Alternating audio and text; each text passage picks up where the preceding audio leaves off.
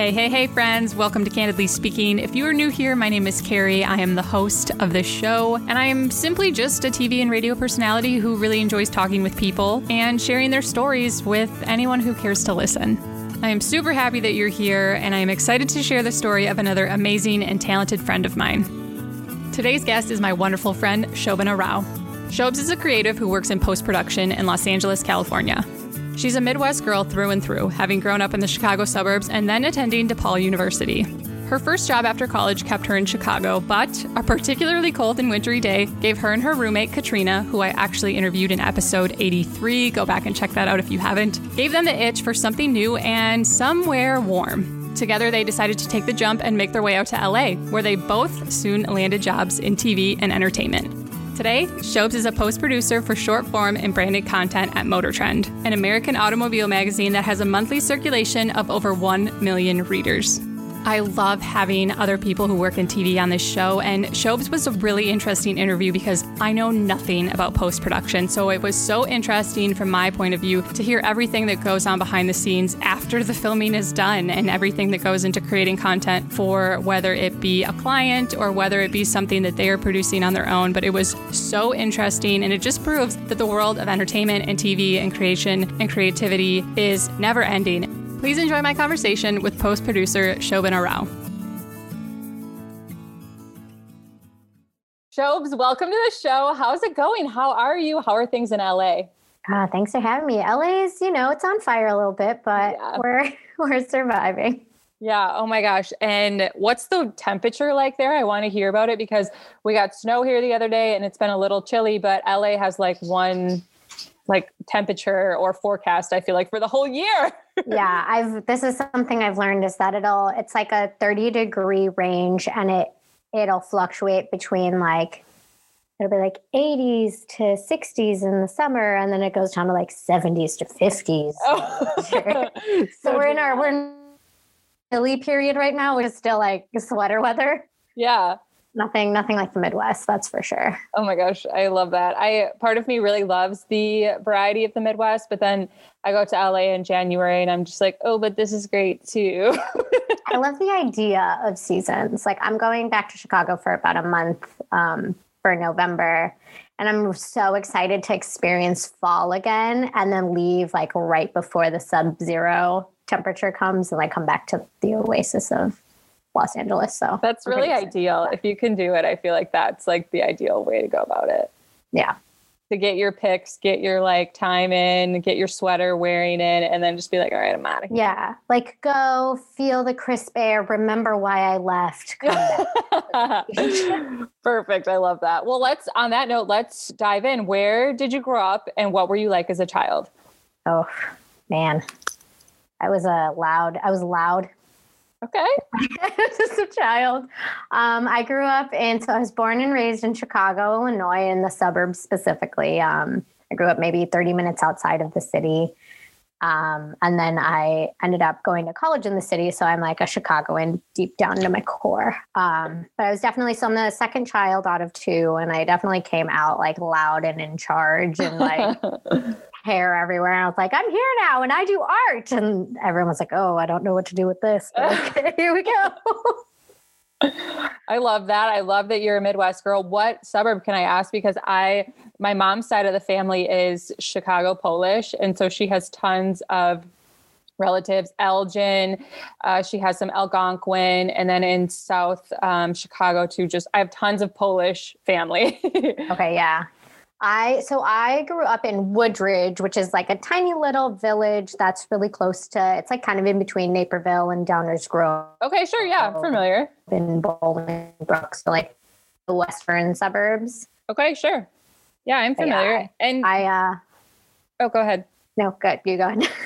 I was just to ask if you liked growing up that way? Is it ideal? Do you look back on it now, like in this kind of like light where you're just like, oh, it was, so, that's how I feel about my, like where I grew up. At the time, I was just like, oh my God, I can't wait to get out of here. But now that I'm older, it's like, oh, but it was such a cute little bubble that I lived in. And it was yeah. kind of idyllic and, it's definitely picturesque. Like you don't realize, and this is so like you don't realize how good you have it. And like as a kid, like to be able to grow up like in suburban Illinois where like none of your problems are real and you have a yard and you know like all your friends are within 5 miles of each other and like it was obviously as a kid I was like uh, angsty for no reason because of course I was and we all like. I listen to My Chemical Romance and I can't wait to leave but I look back like it was so nice. Like yeah it's like it was a very easy life. Yeah. Yeah no for sure. And so high school there and then you mentioned college you and you mentioned also that you were artsy and just loud from the get-go so did Oh, that yeah. translate in high school and then in college as well Oh, absolutely. Yeah. It's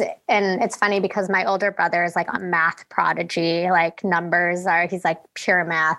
He he sees math as art. Like it's that's so beautiful. profound yeah, it is. It's like very beautiful and lovely, but at the same time I was like, okay, cool. So like you have a clear trajectory and like they keep just buying me paint sets because they don't really know what my deal is. yeah um, but no, like yeah, I was I was always artsy and like I I grew up my it was really important for my parents that we both played instruments. Like I grew up playing piano Yeah. from the time I was like five and I was always painting or like cutting pieces of paper and like leaving a paper trail everywhere I went. And then in high school, I subbed out all my science classes for like ceramics and like drawing and all that stuff.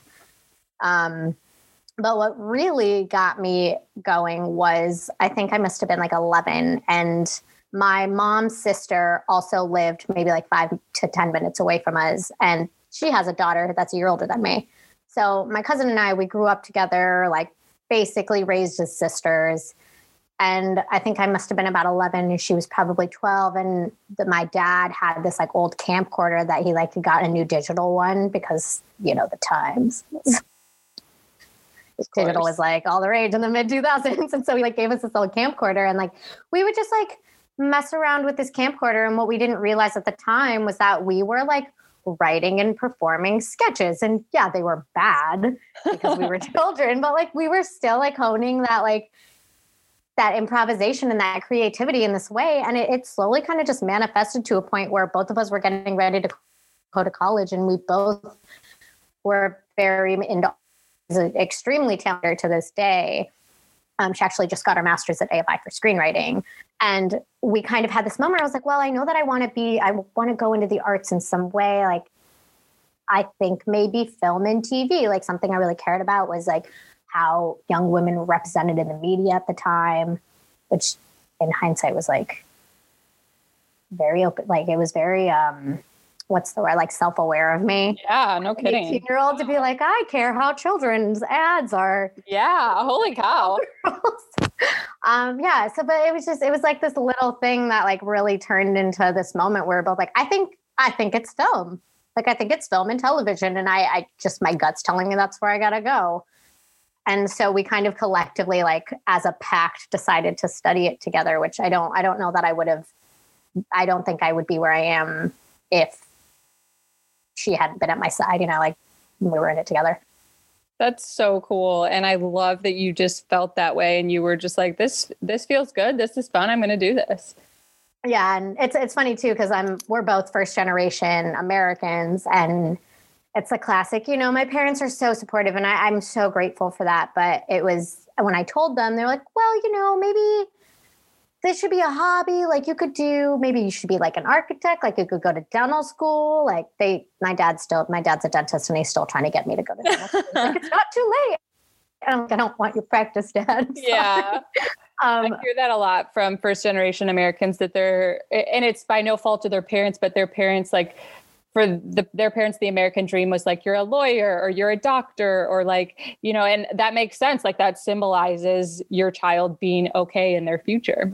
Yeah, exactly. And that, that's the thing is it, it never came from a place of malice. It was always, you know, you you fear there's a fear of the unknown with that, right? Is that they know what is going to set us up and provide a future and an income for us. And you know, it's like they it, all of my grandparents had really intense stories actually, but like to come here and like my dad's a dentist and my mom is a computer scientist and then for their kid to be like i'm gonna do art like and they're like, well, okay, like we want you to be happy and like we we worked hard so that you could like have a better life, but also like we want you to be able to provide for yourself. And so Yeah. there was that moment where I think they realized that I, I just like wasn't going to give in. And they realized that like, okay, if it's something that she cares about so strongly, like she'll be successful in it. And yeah. I, I'm so grateful for having parents like that. Cause I don't think a lot of people do have that where the, they were like, you know what, we're not going to change your mind. We might as well support her. Yeah.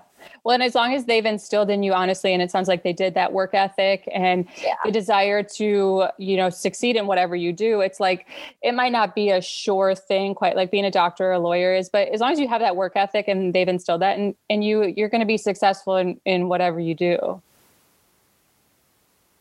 Yeah, absolutely. And that, that, yeah, that's, that's the nail right on the head. Like we, from day one, it was, you know, you work hard, and that's that's period full stop like you yeah. work hard but yeah. it's it is that thing where like education was such a like central thing of like learning was super fun for us because it was facilitated it was like oh it was exciting to learn something new and all of our games were are were fun. I always joke with kat that like you can't lose when you're learning which is like the nerdiest thing you could say but I, I like genuinely believe it. I'm like oh my grandparents say that but like i also say that like that's so cute. I love yeah that. it's yeah. But so so yeah that was definitely like a central thing and i think that and i mean this is just something that i picked up is that it's, it's true. Like if you care about something you're gonna find success eventually. Like yeah you might fail a couple of times but it's going to be on your way to to succeeding if you care about, about it you know like no one ever succeeds at something they don't care about it's true and if they do it doesn't mean anything to them they're just like meh whatever you know yeah. so it's yeah yeah so tell me about college you went to DePaul. Is that where you met Kat? Yes. Yep. Okay. So were you guys roommates or like how did and were you guys like instantly friends? Cause I just I see you guys and you guys are like so like almost like twin flames, almost like I feel like you're just like meant for each other, like in a friend sense. You know, you have those people yeah. in your life. Oh yeah. So was it like that right away with her? No. That's it's really? funny that you see that. Yeah. So it's um so Kat is a year older than me. And so the way that we met was we so we both were in like the film school and she was doing set design and I was doing more like television production and like the theory stuff. But we met because we both were a part of Dance Marathon, which is a, I don't know, um, it's like a very specific, like a lot of universities do it, but if it wasn't at your university, you might not know what it is. So Dance Marathon is basically a student organization where you pledge to stand and dance for a certain amount of hours. Ours was 24.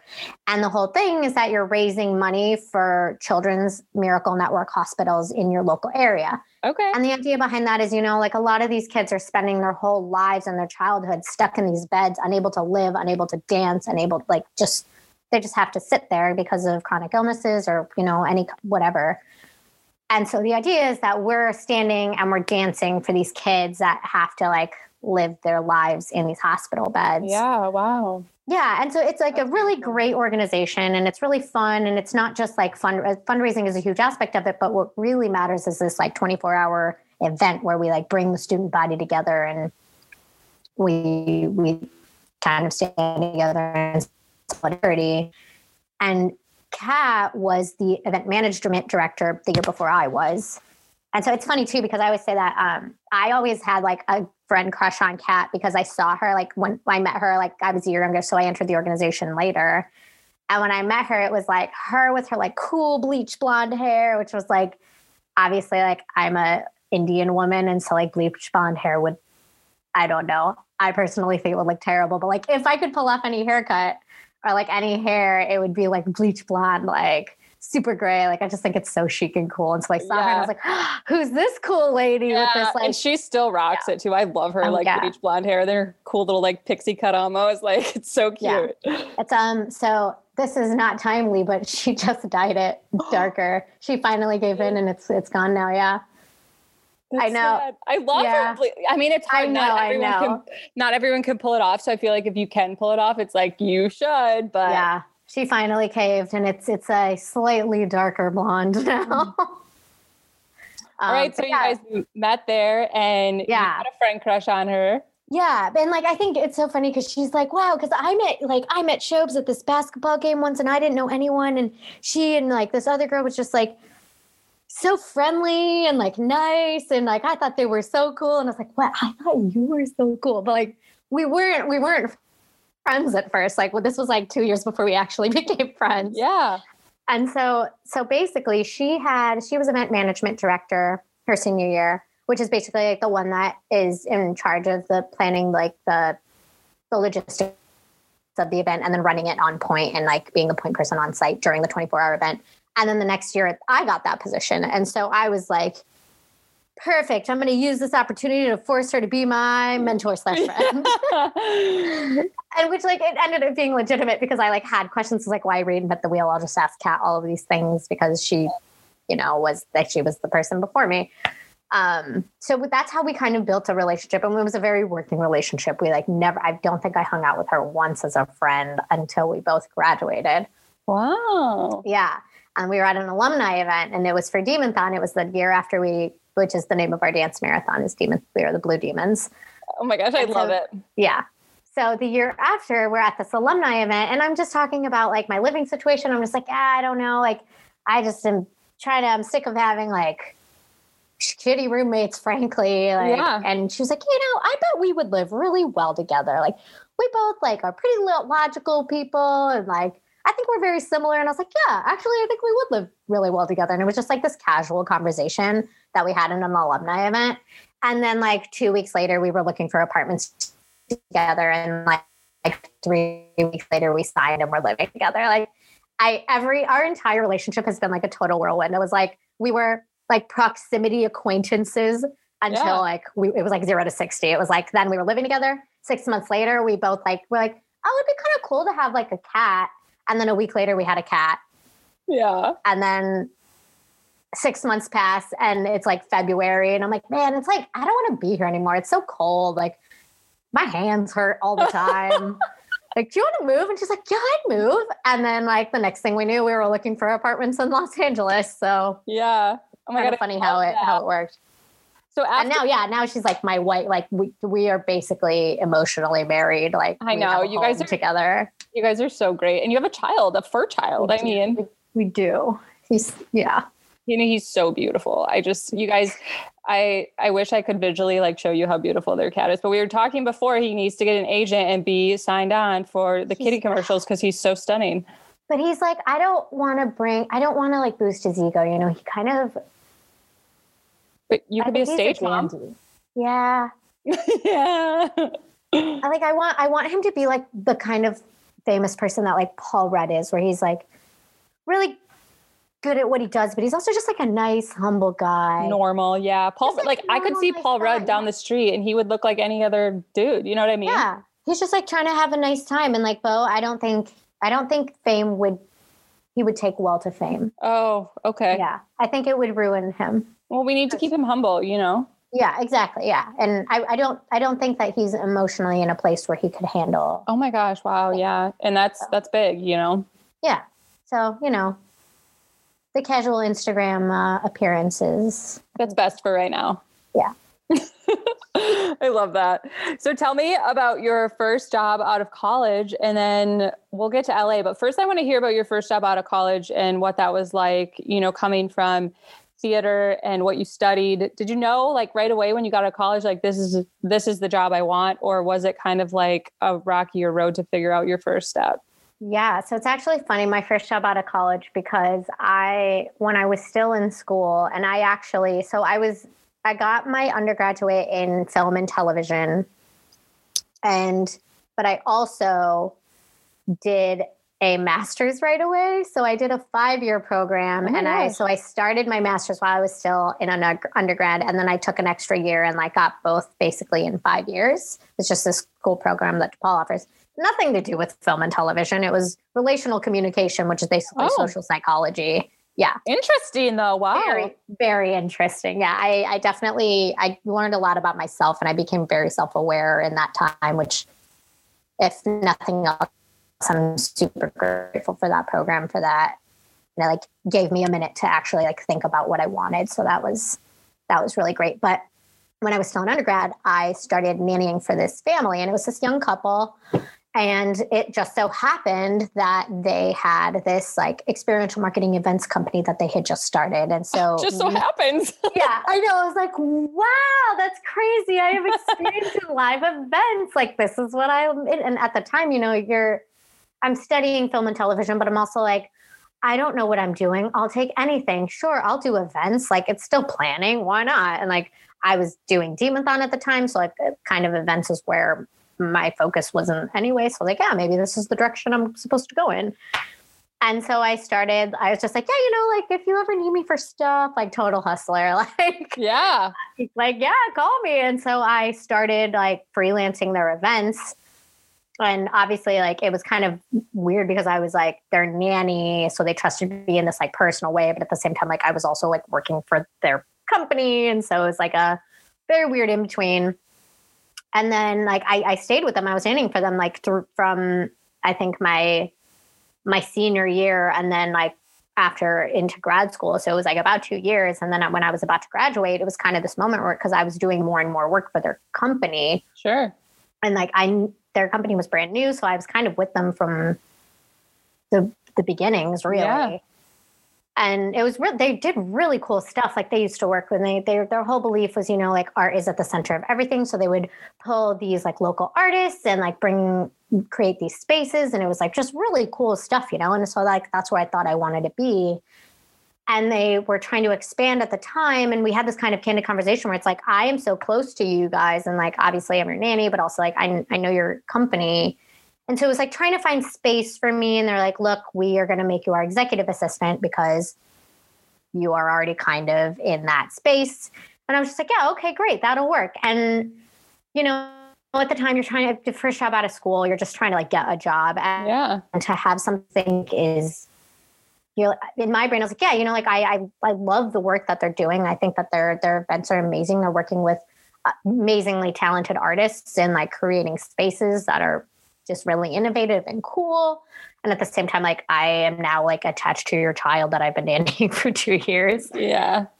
And so I took it, you know, they offered me to be their executive assistant and I took it. And, you know, six months down the line, I'm, I'm realizing that, oh, I signed up to do like your personal errands and not actually work for your company. And I wasn't good at it because I didn't want to be doing it, which is that was a huge learning point for me where I was like, I hustled so hard to be a part of like business and I I wanted to be a part of it and I think they wanted me to be a part of it too at that point but it just 6 months in we were all looking around and I'm like I this isn't right like I don't want to sell your car and like run over to like watch your kid midday like I want to be planning events like I want to be working with the artists I want to be like building the spaces for you and it just yeah. like that's not where they had me positioned it just like wasn't right. And so we parted ways. And it was like, it was a very much like, uh, we all wanted it so badly, but it just like, that's not, that's not where I'm at. And that's not where you at. So like, we're, we're to part ways. Yeah. Which is kind of around the same time. Then like, so that happened. And I was sitting around for like a month or two and I kind of just realized I was like, I think I need like a major change. Like I've been living in Chicago my whole life and I always knew that's not the only place I ever wanted to live. And that's it kind of all snowballed and like i'm grateful I'm, I'm, grateful for every experience that i had. I wouldn't take the time i had with that company and that family for anything. Like i learned so much. But at the same time it taught me a big lesson of like you'll know when something isn't right because like your gut like you know it's like you, you we all wanted it so bad but at the end of the day like it just it wasn't right. Yeah and that i mean you mentioned just like knowing in your core and knowing in your gut. You know some people have a you know yeah it's in their gut or it's in their head or their heart or whatever it is but they have this knowing that like what's going on isn't right. And that's from like a job standpoint that's from like a relationship standpoint it's from like a friend standpoint or whatever it is but it's like you can't describe it but you know that this isn't this isn't right. And it's like you have to have the courage to like listen to that even when it doesn't make sense maybe like i'm sure they were paying you decent money. I'm sure like it wasn't it wasn't what you wanted to be doing but i'm sure it wasn't like hard work. So it's like I'm, maybe i'm not like working my butt off but like i'm making decent money or whatever but it's like but this isn't right. Like i know i need to be doing something else.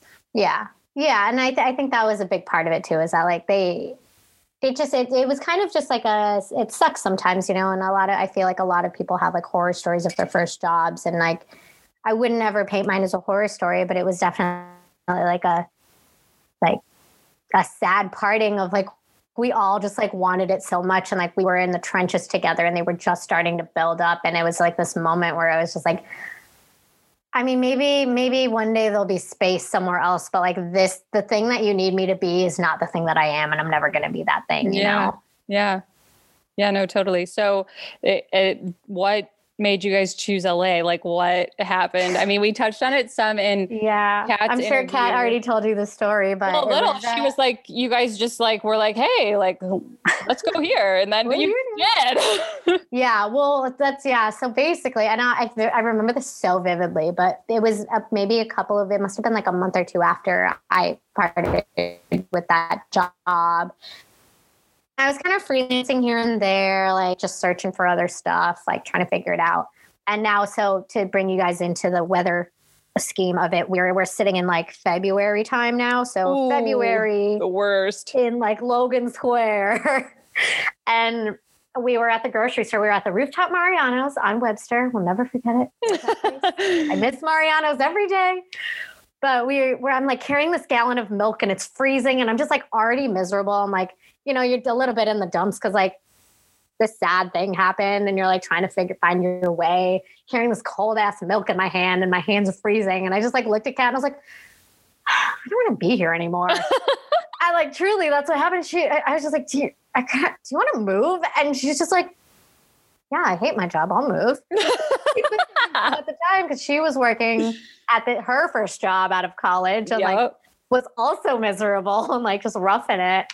And we kind of just had this moment. It's like, let's like, let's move. we don't have to be here. Yeah. Yeah, like we're both Midwest ladies. Like she, she's from Nebraska, but like she'd been in Chicago at that point for what, like six or seven years now. Yeah. And so we we drove home and we started searching, and it was kind of it was a race. So we last it was the consolation was going to be Los Angeles, but neither of us wanted to come here, which is funny because like we both work in television. So it's like, so I think you need to go Yeah. there. but you know, like a hardy, hardy Midwesterners were like, I would never move to Los Angeles. yeah. Like, no way. Like, but so we we started searching, and I was looking in like the Bay Area and like Denver. She was looking at Portland and San Diego. We All great cities. yeah, all great cities. Not great for television. Also, like no one wants to hire you when you don't already live in a place. Is It's true. big, big lesson I learned. Yeah. And so, you know, we we told our landlord we weren't resigning. We knew it was like August first. You got to be out. Better find a place. And it was just getting closer and closer. And like we were sending our stuff into like the black hole abyss of resumes, just because like that's how it goes. And so July rolls around, and both of us are like, think we got to go to LA. yeah. no one's getting anything. It's our best option. Like we're probably both going to find the best opportunity there. And so we we decided like at the beginning of July, we're like, okay, we're gonna we're gonna go to LA. Like my mom and I are gonna fly out. We're gonna find us an apartment. Like neither of us had a job. We were just gonna figure it out. And it was it was truly serendipitous. Like I've I've never experienced anything in my life before where everything just like fell in line so perfectly that like you couldn't help but feel like this it was right. Was like talking about how when you know something's wrong, like and you make a choice, and it's I'm, it's just like everything just fell into line. Like we, my mom and I flew out here. We had three days, and we ended up finding a place. I signed for it. We got the place. It just so happened that at the time, my cousin was leaving her job to go to grad school, which this is now she's graduated already, but and she was like, "Oh my gosh, you should apply for my job because I think you'd actually be really good at it." And I was like, "Okay, yeah, like I'll take a job. That'd be great." and so I interviewed with them when I came to look for a place. And then I ended up getting that job, which is where I'm at now. And so like all of those things just fell into line and like it just worked out that like my brother was able to drive the moving truck for us because he's the kindest person in the world.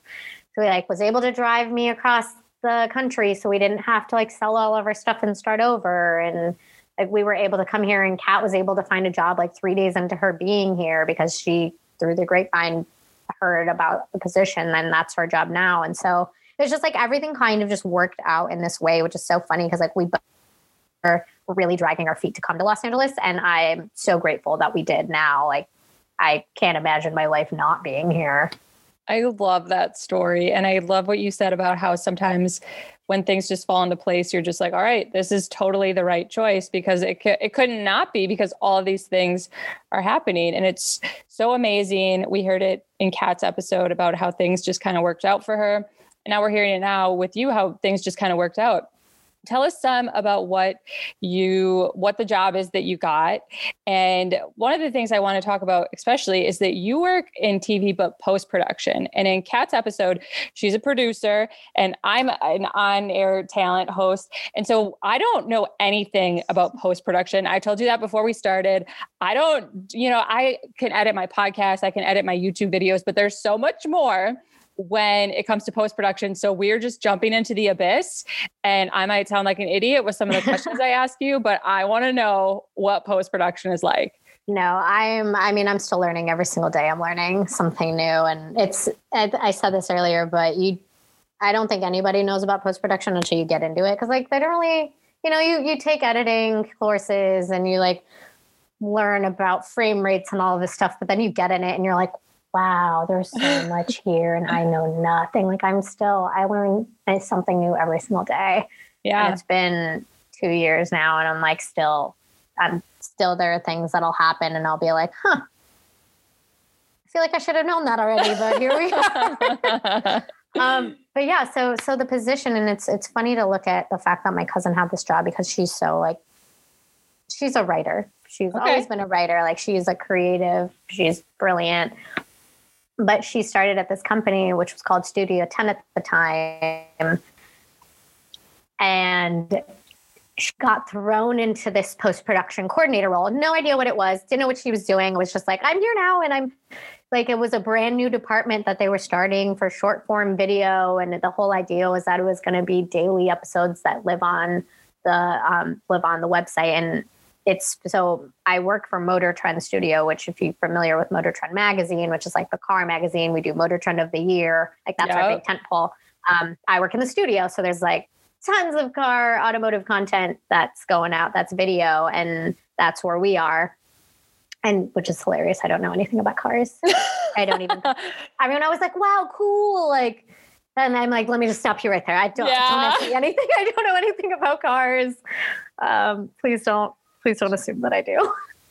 I love that.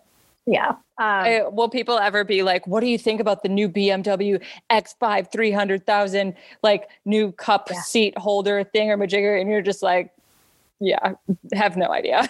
yeah, I used to when I would care, I'd have my badge on me, and I would go to the Trader Joe's for lunch sometimes, and the, the one cashier was always like, "Oh, the new Corvette C8, right?" And I was just like, "Can I just please just let me buy my mac and cheese?" Yeah.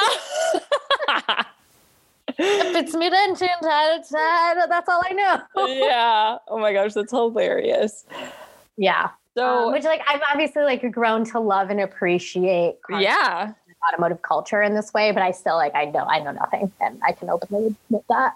And I think sometimes, honestly, and again, like I'm, I don't work in post production. I know literally almost zero, but it's nice to have someone who's not uh, necessarily a gearhead or obsessed with cars because you will bring a perspective that's like, well, I'm not obsessed with cars, but I know how to storytell and I know how this should look. So you're bringing that perspective that's like, but I don't know. You know what I mean? Like you're just oh, bringing oh, yeah. a different perspective of how to get things done. Yeah, it's it's funny you mentioned that because it's everybody in the studio is that way, and you do have some automotive enthusiasts in the studio, but for the most part, we're all like content creators. Yeah, and so we used to always butt head with the magazine guys because they're like, "No, this is the story," to be like, "Guys, trust us." Yeah, like, I know, like it's it's totally always finding a balance between like what what the car guys are telling us is important and like we have to tr- like we trust them and we lean on them so heavily because like they're the experts we're not the experts we don't know yeah. we don't know anything about cars like even the guys that know some things like that the magazine writers are the guys that we really lean on them but at the same time we have to kind of convince them that like okay i see that you think that this is important but also what about this you know yeah. like let's maybe like shift over a little like this is gonna tell this is gonna read better on camera like yep. trust us um so that's always a fun little game we play and the product involves both of those. You know the final product having a good successful final product whether that's a article on the website or a video involves a little bit of like their car nerdiness and you're like seo like attention grabbing like knowing you know what i mean? Like you yeah, need absolutely. all of it to make the pie. Yeah absolutely. And like we when we first started it was definitely more of a struggle but now we've we really grown to we've have our rhythm now. And like we all they all know us and trust us just like we know and trust them now. So it's we've come very far. Um, but yeah, so to that point, when I started, I ended up I started as a post production coordinator, which um, at a base level, basically post production is as soon as the thing gets shot and the footage comes into the into the house, that's where my job begins. Kind of not really. It starts way before that. But like for like post production begins when we get the footage and then it's you know it's um prepping the footage getting it to an editor getting it edited making sure graphics are in line like making sure music and everything else is in line getting it reviewed making those revisions getting it finished like mixed and colored and then assembling that to deliver the final product. You know like that's it. That's the really the post production workflow at a very base basic level. Yeah. Um, you know, so when we started, we we were just, you know, we were doing daily videos and it was editorial purely and it was going to our website. And it was very like simple for the most part. And I, you know, I didn't know anything about post production, but I um I definitely am grateful for this job because what I realized was like I've always been a very like I'm a, I'm a creative person, but at the same time, like I love structure. Like, I love oh god, Bo. oh god. Okay, you just opened so many things on my computer. okay, um, take it back. So basically, what what was I saying? Um, You've always loved structure. Oh yeah, I've, so yeah, I am a I'm a creative person, but I also I'm a very like analytical and logical sure. thinker. Sure. And what I didn't realize was there's this beautiful thing called post production where you get to be have a creative brain but also like bring order and structure to the world when, because you know you're running around with a bunch of creatives and producers and editors and artists and you get to be the one that's like guys i see your vision but please refer to my very dense spreadsheet that i um, and it's, it's great too because my boss is like we're two peas in a pod with that stuff. Like we we love coming up with tracking systems and like organizing our information and i didn't realize you know you, nobody ever tells you. It's like oh you love structure but also like love art? Well here's There's a place for, for you yeah. Yeah so it's, it's kind of funny that I like fell backwards into this position because it ended up being perfect, um, you know. And like now I'm a post producer at this level, and it's just it's basically my whole job is making sure that everybody has what they need and is like doing what they need to be doing and like yeah. taking care of the team. And it's it's so much fun and it's great because like at the end of the day, I still get to be a part of this process where we're creating content and like I get to see it from start to finish. But I'm also like not like in the weeds with it. Like I get to I get to use my like analytical brain a little bit. So it's it's it ended up being perfect, honestly. Yeah. I love that. Is that like what you envisioned coming out of college? You know, you had a vision for your first job. Was that it? No, I truly I didn't even have a vision. Like I I've always been very practical about that where like I never have a 5-year plan. I just I always really looked around at like what was around me and like went for what I thought would be the most interesting, but what I also thought like would make me the happiest at the time, which is kind yeah. of how the grad school thing happened. Like I was I went to school for film and TV because I genuinely felt that like that was what was going to bring me happiness and it did. And then I went to grad school because it sounded interesting and I was like I don't really see any other options, so I'm going to do this. It sounds interesting. Yeah you know, we came here because it was a, like it seemed like a good opportunity. I fell into this job mostly out of desperation, but you know, and it's I'm everyone always asks like, "Oh, is this what you ever wanted to do?" It's like, no, I I never even thought about post production. I didn't even know what it was. You know, like I I thought I would be like in a writer's room and I'd be a writer's assistant and then like go into development. Like that's just what I thought I would do.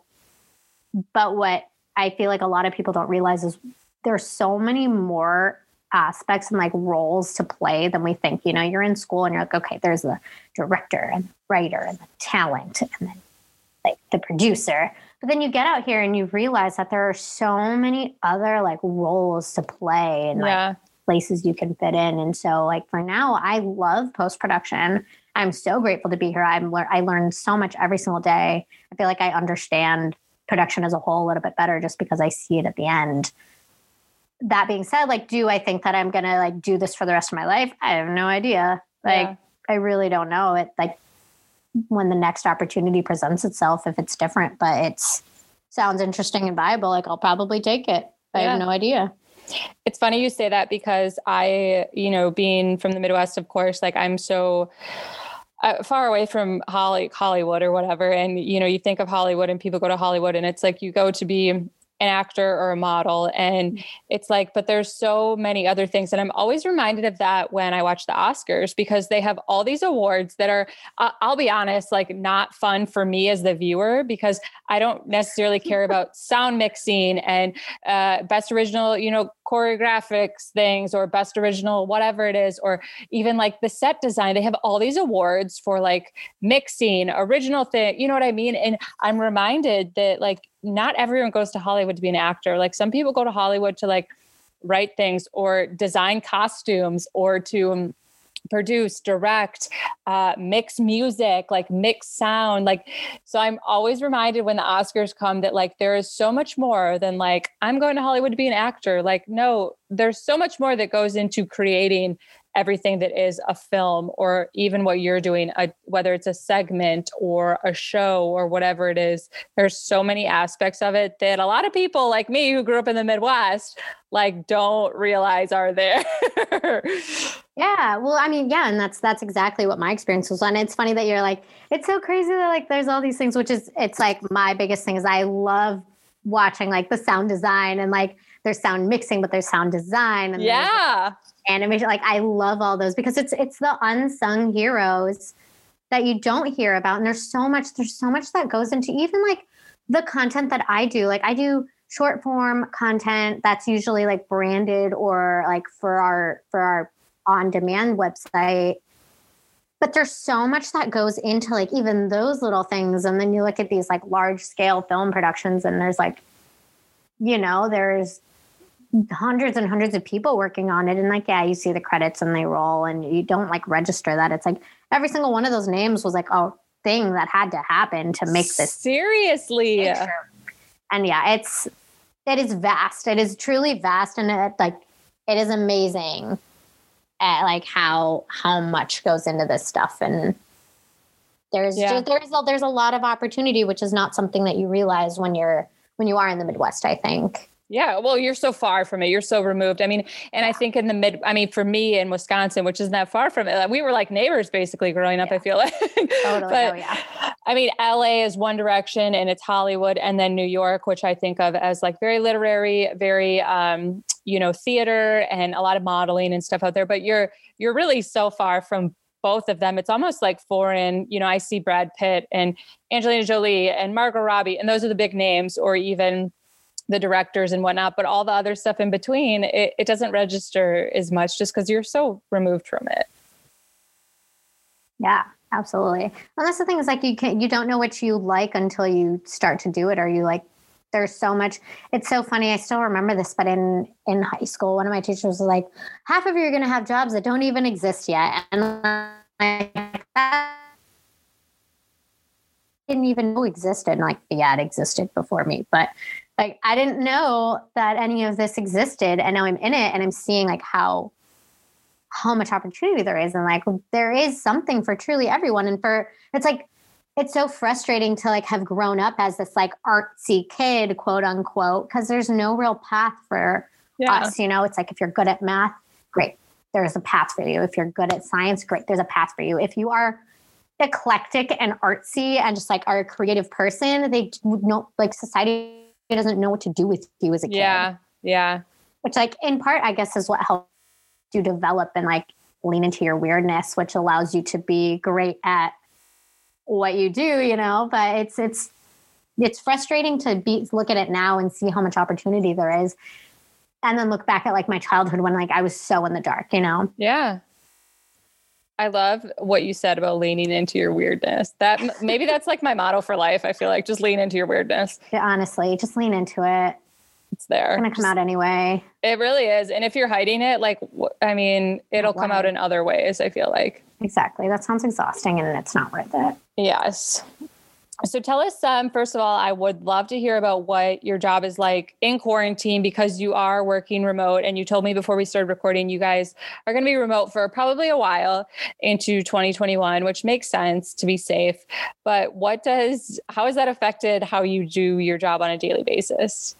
Yeah. So it's, um, honestly, I don't think my department has ever been more productive in this time. That's crazy. Is, it's crazy. Yeah. So when we, it's actually funny because I took PTO, I took like a three week long vacation and right before all of this stuff happened, like in February.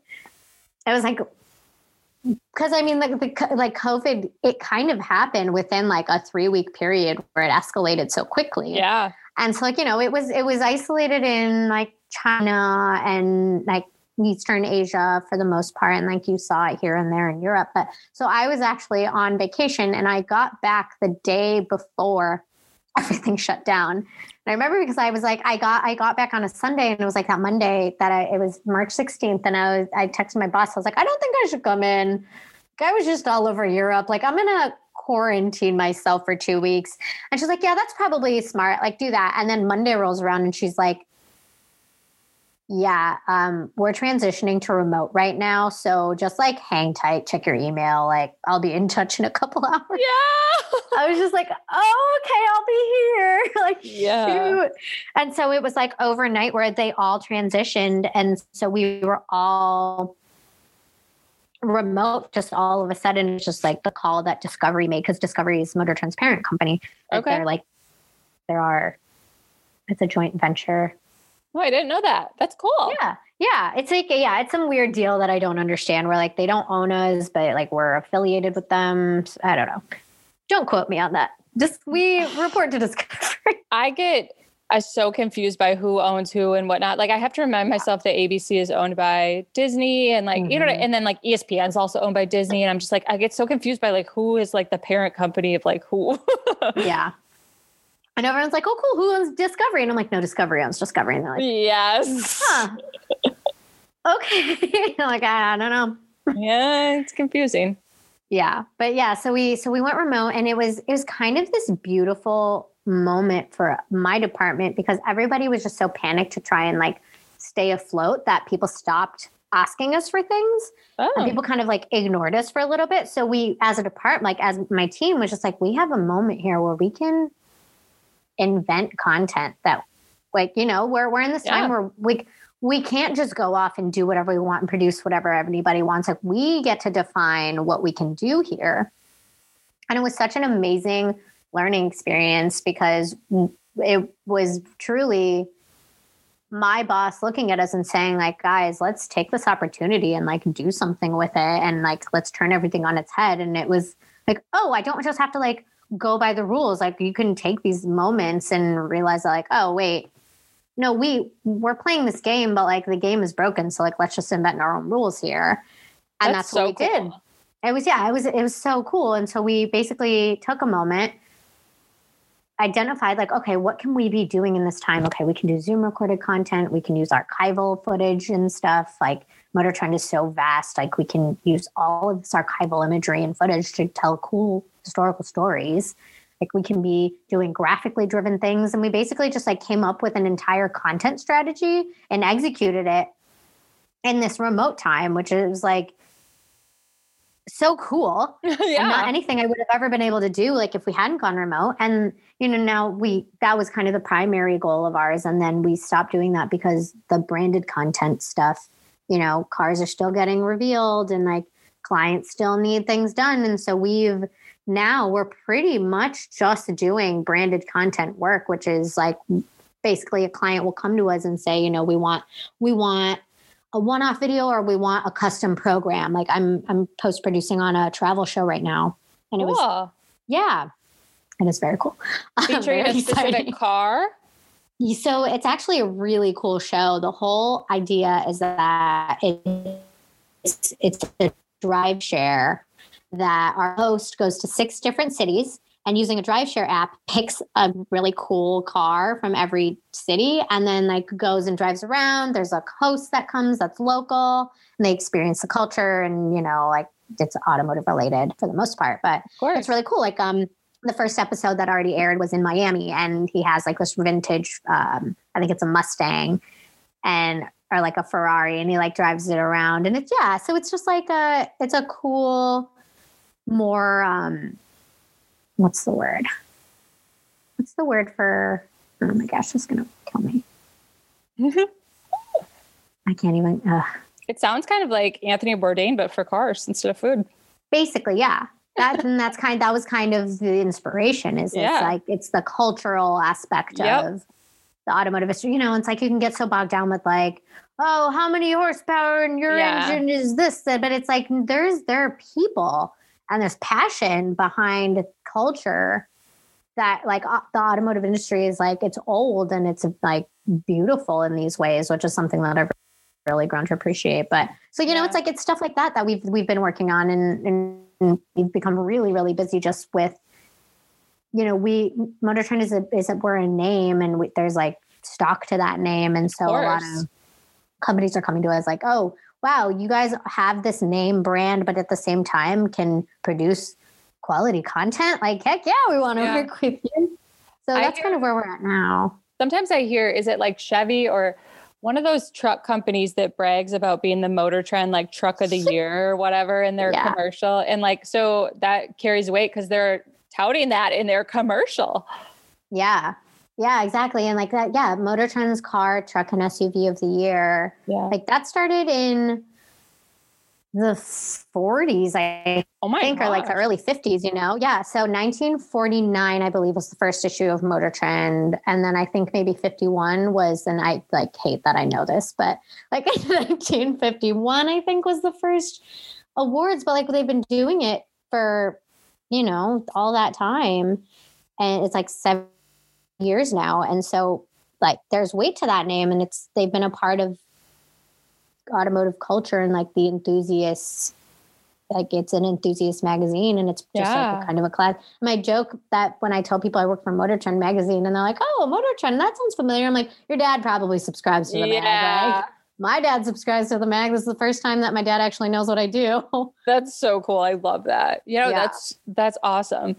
I mean, it's so cool that you as a team got to like re reimagine what you were working on. And it it's a testament to the fact that uh, you didn't just like kind of pause and be like, oh shit, what do we do now? You were like, wait, we can actually like j- kind of play around with what we do. This is an opportunity instead of a hindrance. This could be an opportunity. Absolutely. Yeah. And that's that's a great way of putting it is that the minute that it happened, and this is just like a testament to my management team. And I I'm so I think they're wonderful. They are so just like they're not only good, good and great people that like make you as a person feel like seen and heard, which is insane in this time. you know, Yeah. I feel like a lot of people don't get that or like get to have that from their from their management, but they also just like understand what needs to happen and they they are like visionaries in this way. And so when it when we went into lockdown, it was just we turned around the next day and was like, okay, well, let's invent some stuff because the old stuff's not going to work. And we're not just going to sit here on our butts until everyone says it's okay. I love that. So are you are you just doing like a lot of what are you doing from home? Like what does, you know, normally you would go into the office, but you're doing a lot of that from home. And you said you've been incredibly busy. So are you uh maneuvering things? Are you editing some things? How are you how are you adjusting to what's going on? Yeah, so I don't I don't physically edit anything, but I am the one that kind of like maintains the calendars and like manages the projects and every like all of our all of our guys like we we have to hire out a lot of freelance work just because we are so busy. So like I have it we have staff editors and staff graphics guys, but we also hire out for a lot of these projects. So the bulk of my job is basically just making sure that all of our current projects are on track you know, checking in with everybody to make sure that everyone is doing what they're supposed to be doing when they're supposed to be doing it, building Yeah. new calendars, like Yeah. setting up new projects and kind of just like making sure that we're not missing anything. So it's, Yeah. even beforehand, most of my job was just like sitting at my desk on my computer. So now I just sit at my desk at home. Yeah. It's not much different for me. It's mostly our editors that now are just like editing remotely and sure. we have to do a lot more of like physical hard drive handoffs, which is my actual nightmare. Yeah. We're we're slowly getting better at it. But we it's to that point though, like we have completely transitioned into being like a functional remote studio or like That's incredible. Yeah. And you're cool. still, you know, making new shows, like you said. So that's incredible that you guys have been able to adjust. And I'm sure there was a period where it's like, okay, how do we navigate this? But I mean, Yeah. God Almighty, it's been. I mean, um, I mean, we're coming up on a year in March. It'll be that when this happened. So it's like we have we had to pause for a little bit, but now it's like we have to learn to to go. I mean, Yeah. we just go in a different way. Yeah. And I, I think that's there was a huge difference between like a lot of people were like, okay, well, this is temporary. So we'll just like, we'll just hold and wait. And uh, like, obviously, for like for Katrina, her production is a live set, right? So you can't just like, you have to just kind of wait. There's really not any getting around it. Like, you can do the Zoom content here and there, but it's really just not the same. Yeah, So for a lot of people, they did. They they didn't have any other option other than to just like pause and wait and like hope that this would pass. But luckily, we were. I'm in a position where it was like, okay, well, we don't really have to answer to anybody right now, and it's not like you know we have a set show structure. So like, Yeah. let's just let's just create something new until somebody tells us to stop. yeah. And no one told us to stop. So. That's so fun. Oh my gosh, I love that. So tell me, you know, we kind of touched on this before, but like, what is your dream job? Like, what is your ultimate goal? Would you like to write something? Do you see yourself being a writer? I mean, you said when you were younger, you guys were writing stuff. It was bad, but you were doing it. Yeah. No, I, I definitely thought I wanted to be a writer for a long time. And then I kind of realized that I was like, ah, you know, I'm not good enough at this to make it. And I also like don't think I want to try. um, but no, I think I think these are just like development. I mean, my dream job is to be in my my very talented cousin, which I will never stop talking about. She's so smart yeah. amazing.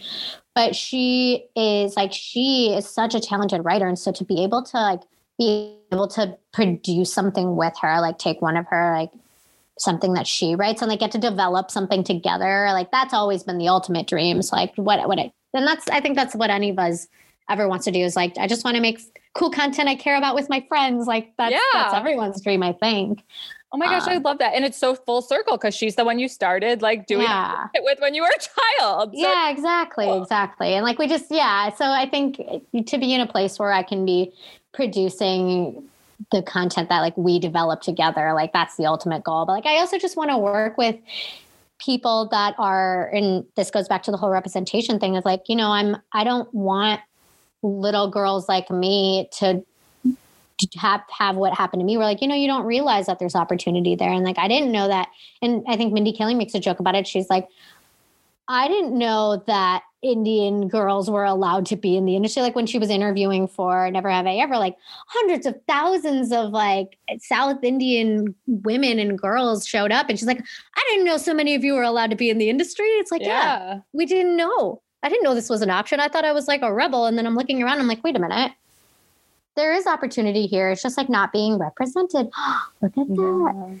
And so like to be able to work with voices like that, like even like Awkwafina or like Hasan Minhaj, Lilly Singh, like all those guys, just like people that are making content that is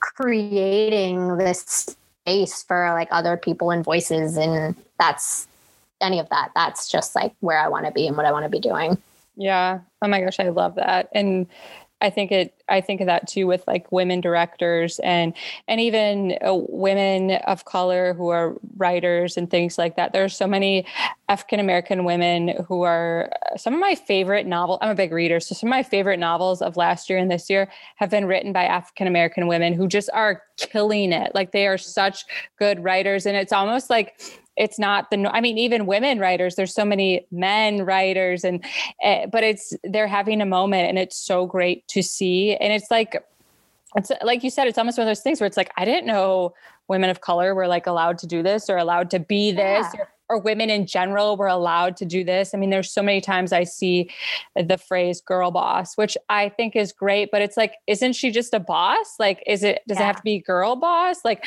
I didn't know a woman was allowed to like just be a boss. Like, she always had to be girl boss. You know, it's, Right. I, I just love what you're saying. And I totally could not agree with you more. Yeah, I definitely think that, and that's, you know, that there have always been people out there that are doing amazing work. And I think that there is this moment right now where like we're finally taking a step back to celebrate and make these people heard Yeah. and make these voices heard that like there just wasn't space for they always existed, but like they weren't getting any visibility. Yeah. And now we're all kind of starting to like take a step back and like provide that space, which is like that's all we ever needed was to just create space because there's always space for diversity and opportunity. You know, it's like uh, I won't get on that soapbox, but you know, it's it, it is a, No, it's an it's exciting true. time to to know that it's only growing and growing, and we're only starting to hear more and more voices like that. Yeah. No, I mean, all we have is space and time. So, like, we've got all the fucking space. Like, let's give it away Yeah, the people. right, exactly. Like there's yeah. unlimited space. Everyone can have space.